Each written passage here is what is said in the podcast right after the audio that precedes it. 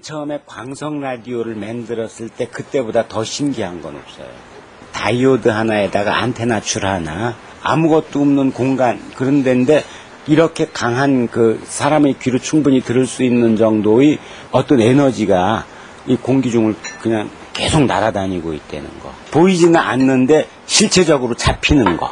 어떤 요술적인 존재. 이 저기 사람의 마음을 잡아내는 건파기 같은 거 있으면 참 좋겠네.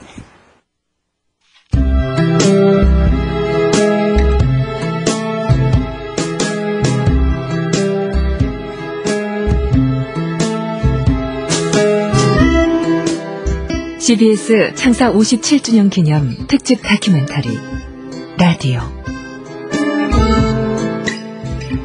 오늘은 그 첫 번째 이야기 라디오 오래된 미래 편을 보내드립니다.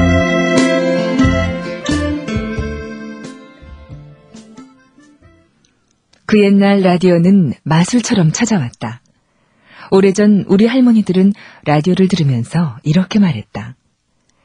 이상한 나라의 헌책방 윤성근 씨의 이야기다.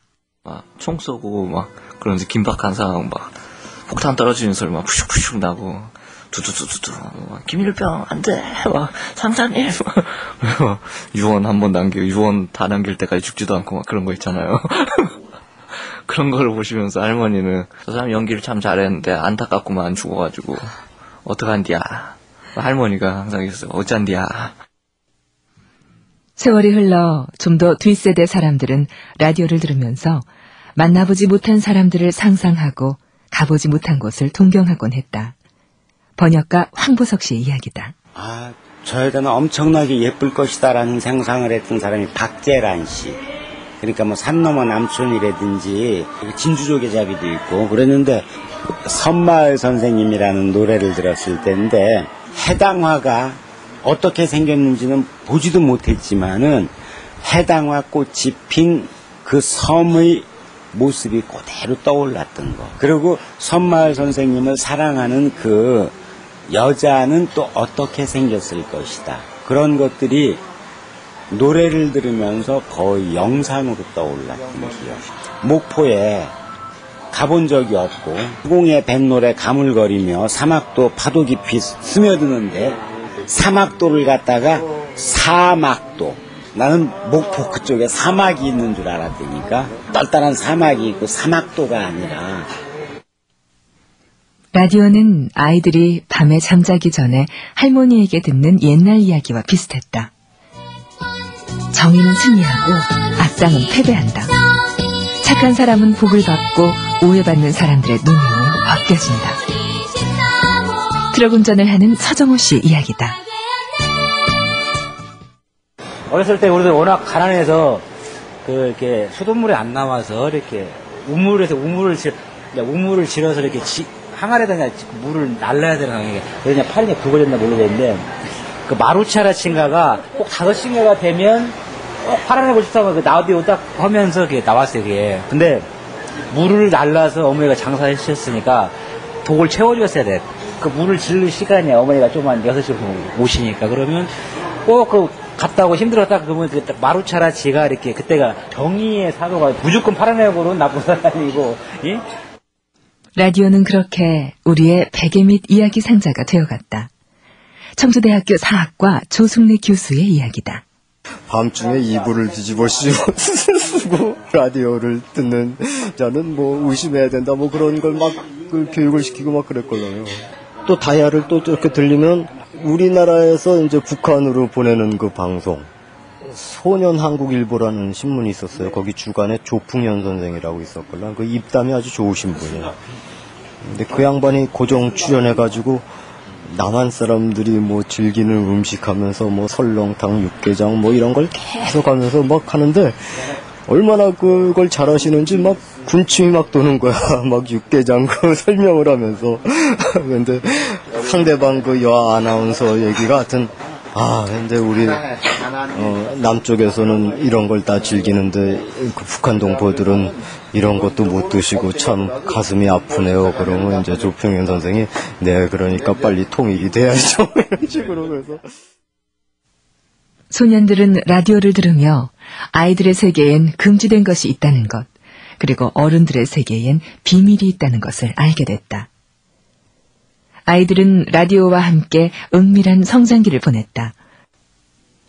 청주대학교 사학과 조승래 교수와 오페라 평론가 박정우 씨의 이야기다.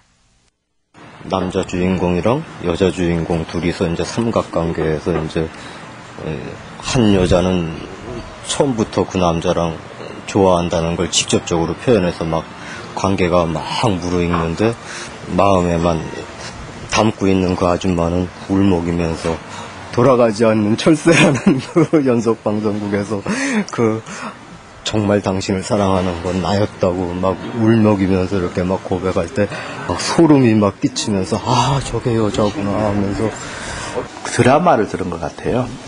뭐 해서는 안 되는 사랑의 장면을 리얼하게 라디오에 나오는데 중학교 1학년짜리가 침을 꼴딱꼴딱 삼켜가면서 얼굴이 벌게 가지고 그걸 들었는데 전파를 통하여 다른 세계에 가 있는 듯한 이런 느낌이 들었던 것.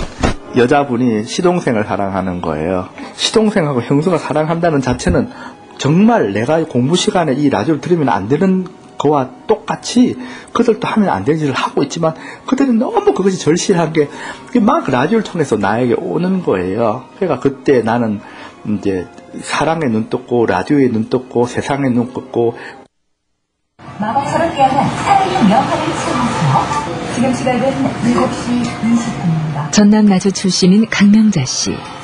그녀는 18살에 서울에 올라와 가리봉동의 여공이 되었다. 여공들은 기숙사에서 살았고 수요일 하루만 외출을 할 수 있었다. 그런 날의 여공들은 천 원짜리 한 장 들고 나이트클럽에 가서 음료수 한 잔씩 마시고 기숙사 문을 닫기 전에 서둘러 돌아오곤 했다. 운 거리를 나 홀로 걷다가 숱하게 많은 기숙사의 밤에 그녀들은 라디오에서 흘러나오는 노래를 함께 따라 부르며 도시 속의 고단한 자신들의 처지를 잠시 잊곤 했다. 현장에서는 테이프를 틀어놓으면 막 쿵짝쿵짝하는 팝시용 뭐 그런 것들을 틀어놓으면 어깨를 들썩들썩 엉덩이 들썩들썩 하면서 속도가 빨라지고 라디오보다는 이런 테이프를 많이 틀어주고 기숙사에서 주로 라디오는 많이 듣죠. 이제 왜냐하면 어두운 거리를 나 홀로 걷다가 이런 그 산울림의 이런 밴드 노래들이 가슴에 이렇게 와닿아요 노래 가사들이 그러면 이제 한 사람이 이제 노래가 나오면은 막 적, 적다가 또 한 사람이 또 어디서 배워갖고 자꾸 듣다가 배워갖고 오면은 이제 그 노래 배우게 같이 따라서 부르고. 밤 10시만 되면 소등을 해요. 기숙사에서. 빨리 자야 또 내일 아침 일을 해야 될 거 아니에요 노동자들이. 그러니까 사감이 돌아다니면서 막 자라고 막 그런다고. 그러면 이제 몰래 이불 속에 들어가서 듣는 애들이 있고. 좀 다른 삶을 살 수 있을까? 누군가 한숨을 쉴 때, 그때도 그녀들의 이불 속에는 라디오가 있었다. 졸업만 하면 중학교 졸업만 하면 막 열대 막 열대 막 아홉 대씩 막 차로 지방에서 끌고 와서 기숙사에 다 있었으니까. 돈이 있어야 또 자취를 하지. 돈이 없으니까 자취는 못하지. 라디오는 아무튼 열렬 팬들도 많아. 또 아는 언니 같은 경우는 검정고시를 그 그 그 라디오로 하더라고. 그 언니는 내가 변할 수 있는 것은 학벌이다. 라고 하면서 아주 정열적으로 아주 그렇게 일 끝나고 라디오 듣고 검정고시 보고 이랬던 언니예요. 이렇게 라디오는 홀로 있는 시간, 방심한 시간에 우리와 같이 있었다. 그래서일까?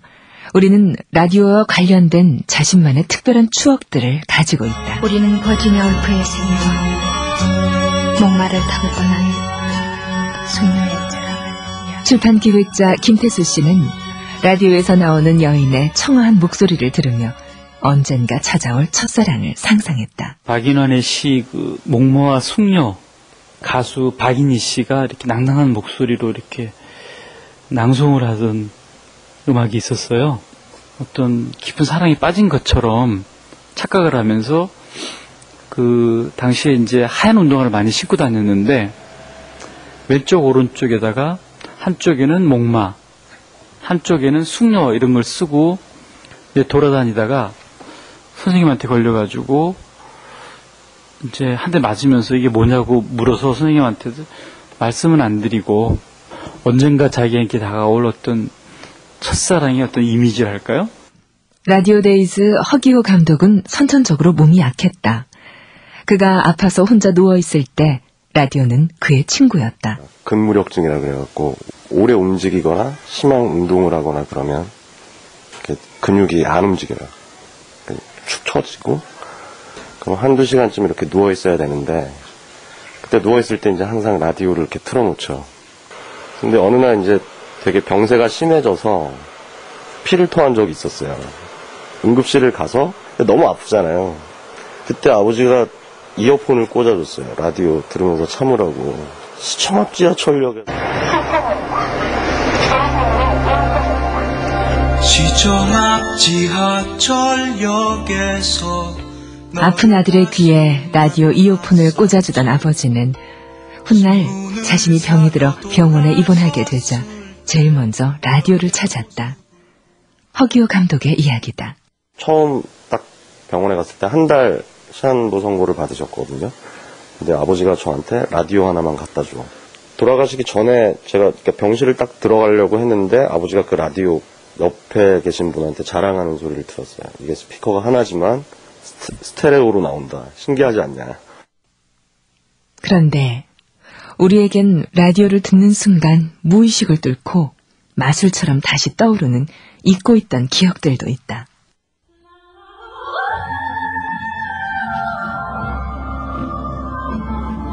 번역가 황보석 씨는 라디오에서 나오는 팝송을 따라 부르며 척척 팝송 박사로 통했고 첫사랑 연인도 만났다. 중학교 2학년 때 일이다. 나보다 이제 4년이 선배였으니까 고3이었고. 근데 이 누나도 이제 팝송을 좋아하고. 취미를 공유하다 보니까 급속도로 가까워져 가지고서나 늘 듣던 그 시그널 음악 중에 어 Sleepy Lagoon 잠자는 호수 그 당시에 들었던 라디오 시그널 음악이지만은 그 시- 음악을 지금 들으면은 그 당시에 트랜지스터 라디오를 들었을 때 그때의 그 상황, 그 누나가 옆에 있었고 그 누나의 머릿결 냄새가 풍겨오고 이상한 나라의 헌책방을 운영하는 윤성근 씨는 어느 날 라디오에서 예전엔 겨울에 한강에서 스케이트를 타기도 했다는 평범한 사연을 듣는다. 강원도 태백에 살았었었는데 아버지하고 같이 서울에 올라와가지고 겨울에 한겨울에 와가지고 진짜 재밌게 놀자 하고 간 곳이 당시 이제 창경원. 근데 거기 한겨울이라서 동물도 아무도 없더라고요. 다 들어가고. 한강에서 스케이트를 탈 수 있다는 거예요. 그래가지고 저도 그때 한강에서 스케이트를 탔던 기억이 있거든요. 딱 한 번. 아버지가 그러고서는 제가 중학교 3학년 때 돌아가셨거든요. 중학교 3학년 때 돌아가시고 아버지가 일찍 나와가지고 늦게 일하고 들어오시고 그래가지고 아버지에 대한 기억은 그렇게 많지 않은데 옛날에 라디오에서 누가 그런 그 사연을 보냈던 거예요. 옛날에는 한강에서 스케이트도 타고 그랬는데 그게 지금까지도 아버지에 대한 기억이 거의 사라졌음에도 불구하고 그 기억만큼은 되게 어제 바로 어제 일처럼 엄청 생생하게 살아있는 거예요. En plena guerra te llevó la vida a ser el amor del 노벨문학상 수상시인 네루다와 광부들의 나라 칠레. 칠레엔 추억의 공식 목소리임을 선언한 방송이 있다. Por ello, Radio El Loa, la voz oficial de los recuerdos, 1년에 두 번밖에 비가 내리지 않는 사막 한가운데 해발 2,900m에 있는 이 구리광산은 수도 산티아고에서도 버스로 18시간 걸리는 고립되고 황량한 곳이다. 1915년 문을 연 추키카마타 광산의 광부들은 오랫동안 라디오를 들어왔다. 이곳에선 라디오를 듣는 것이 가족의 오랜 전통이었다. 성탄절에는 길거리에 라디오 음악 소리가 울려 퍼졌고 광부들은 라디오를 들으며 춤을 추었다.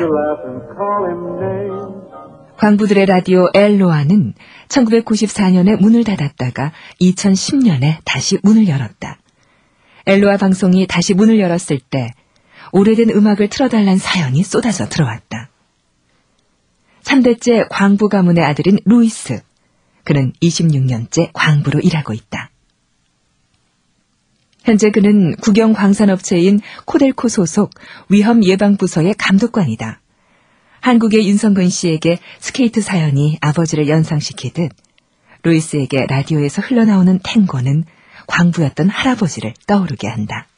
porque eh, tú invitas a tu papá a tu casa a escuchar música. 내 아버지에게 음악 듣자고 할 때 아버지는. 탱고를 신청합니다. 그 탱고는. 할아버지의 추억을 떠오르게 하죠.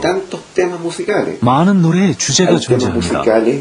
un 축하할 수 있는 음악, 가족과 이별할 때, 가족이 세상을 떠날 때, 아들이나 딸의 생일일 때. 음악과 이야기로만 구성된 라디오가 어떻게 향수를 불러일으킬까? 50년 동안 방송을 진행해온 라디오 엘로와 아브라함 씨의 이야기다. 사람들은 우리와 사랑에 관한 이야기를 나누고 인간이 되는 법을 배웁니다. 아빠가 아프거나 엄마가 위독할 때, 치유가 필요할 때 우리와 함께 이야기합니다. 라디오에는 인간적인 관계가 존재합니다. 3호선 버터플라이 성기완 씨는 소리의 지속성을 이유로 꼽는다. real time이라는 실시간이라는 것은 어떤 지속이 있죠. 지속이 소리의 특징인 것 같아요. 그래서 예를 들면 어, 3분짜리 노래 하나가 있어요. 그 3분의 시간을 그 리얼한 그 실제 3분의 시간을 내가 함께 하지 않고 그 3분짜리 노래를 들을 방법이 있나요? 어떤 DJ가 뭘 읽어준다거나 이랬을 때 그 시간 동안에 그 DJ와 함께 있는 거. 어, 실시간, real time의 어떤 현존이라고 그럴까? 그것을 느끼게 해주는 것은 소리고, 라디오는 그 중심 매체인 것 같아요. 그림은, 어, 하나의 사진으로, 뭐 picture memory라고 그러죠. 사진으로 딱 찍혀서 여기 딱 박히는 반면에, 그 소리에 대한 기억은 그때 어떤 지속, 그리고 그때 공기, 왜냐면 공기가 떨려서 나한테 소리가 든- 들린 거니까, 그것들을 통째로 기억하게 되는 특성이 있는 것 같아요.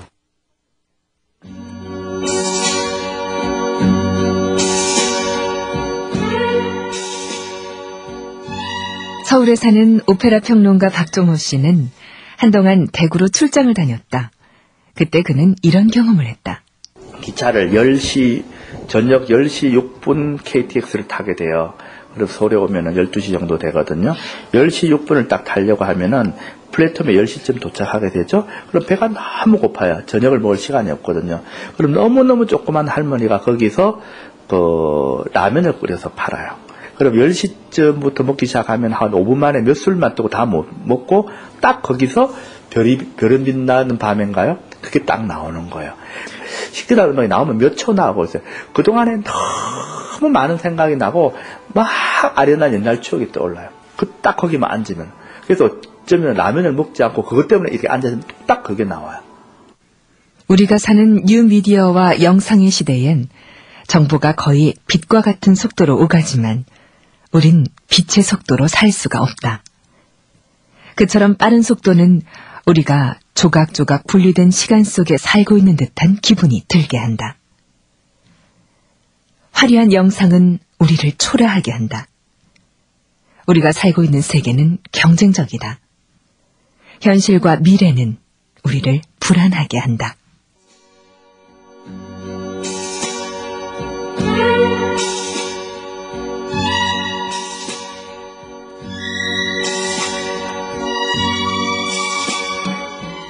그러나 이런 일상 속에서 눈을 감으면 우리에게 떠오르는 것. 라디오를 듣다가 잠시 다른 세계로 빠져드는 그 순간은 우리에게 아득한 인간적인 빛을 던져준다. 그 빛은 우리에게도 추억이 있고 지속되는 것이 있고 사라지지 않는 것이 있다고 말해준다.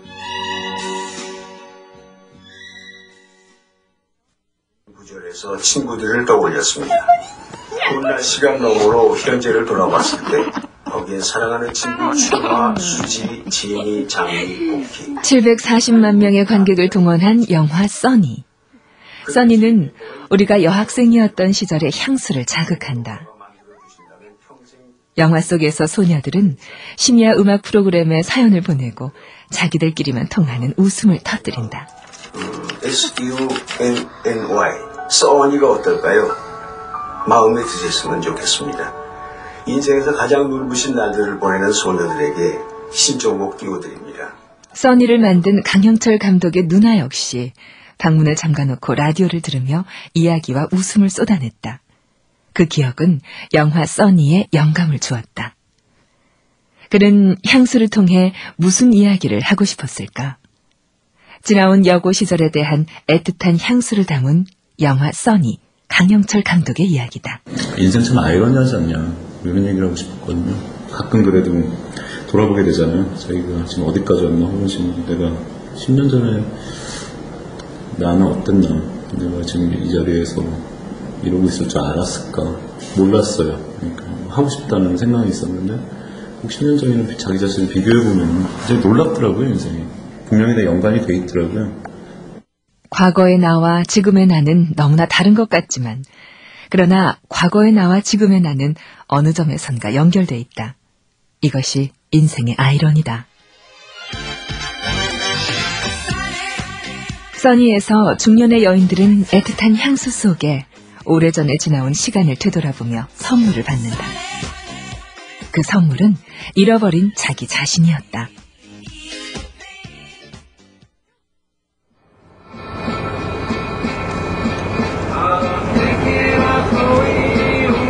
음악을 들으며 잠드는 시간이 가장 행복하다는 카를로스 씨. 그는 아타카마 사막과 도시를 오가는 장거리 버스 기사다. 그는 운전 중에 항상 라디오에 귀를 기울인다. 카를로스 씨가 라디오를 들으며 향수를 느낄 때 그는 삶을 생각한다. 다시 돌이킬 수 없는 시간이라고 생각합니다. 내 인생이 끝나기 전에 다른 삶이 있는지 알고 싶습니다. 운전할 때 항상 집중하고 있습니다. 어두운 곳에서 별을 보듯 무언가를 발견할 수 있을 거라고 생각합니다. 그에게 향수는 과거의 한 시절을 그리워한다는 말 이상이다. 그는 지금 살고 있는 날도, 심지어 앞으로 올 날도, 지나간 날을 그리워하는 것처럼 그리워하게 될 거란 것을 알고 있다. 그에게 향수는 하루하루를 소중하게 살고 싶게 하는 감정이다. 마치 매일매일 새로운 삶을 시작하는 것처럼. Are you going to Scarborough Fair? Parsley, sage, 시각 정보가 넘쳐나는 이 세상에서 라디오는 아무것도 보여주지 않는다. 라디오는 보여주는 대신 이야기와 음악을 들려준다. 그 이야기와 음악을 들으며 눈을 감고 뭔가를 기억하고 상상하는 순간 한없이 멀리 떨어져 있는 시간들은 서로 만난다. 향수 속에서 과거와 현실은 새롭게 연결된다. 사회 속의 작은 한 개인에 불과하다고 생각하며 사는 사람도 애틋한 향수 속에서 의미 있는 시간을 찾아내게 된다. 그건 뭐라 설명하기 어려운 마치 꿈을 꾸는 듯한 기분 속에서 자기 삶과 자신을 다시 돌아보게 되는 것과 같다. 라디오가 우리의 마음 속에 묻혀 있는 오래되고 사소한 기억을 끌어낼 때, 그 기억으로 우리의 삶이 소중하고 절실하게 다가올 때, 라디오는 아직도 마술이다. 변함없이.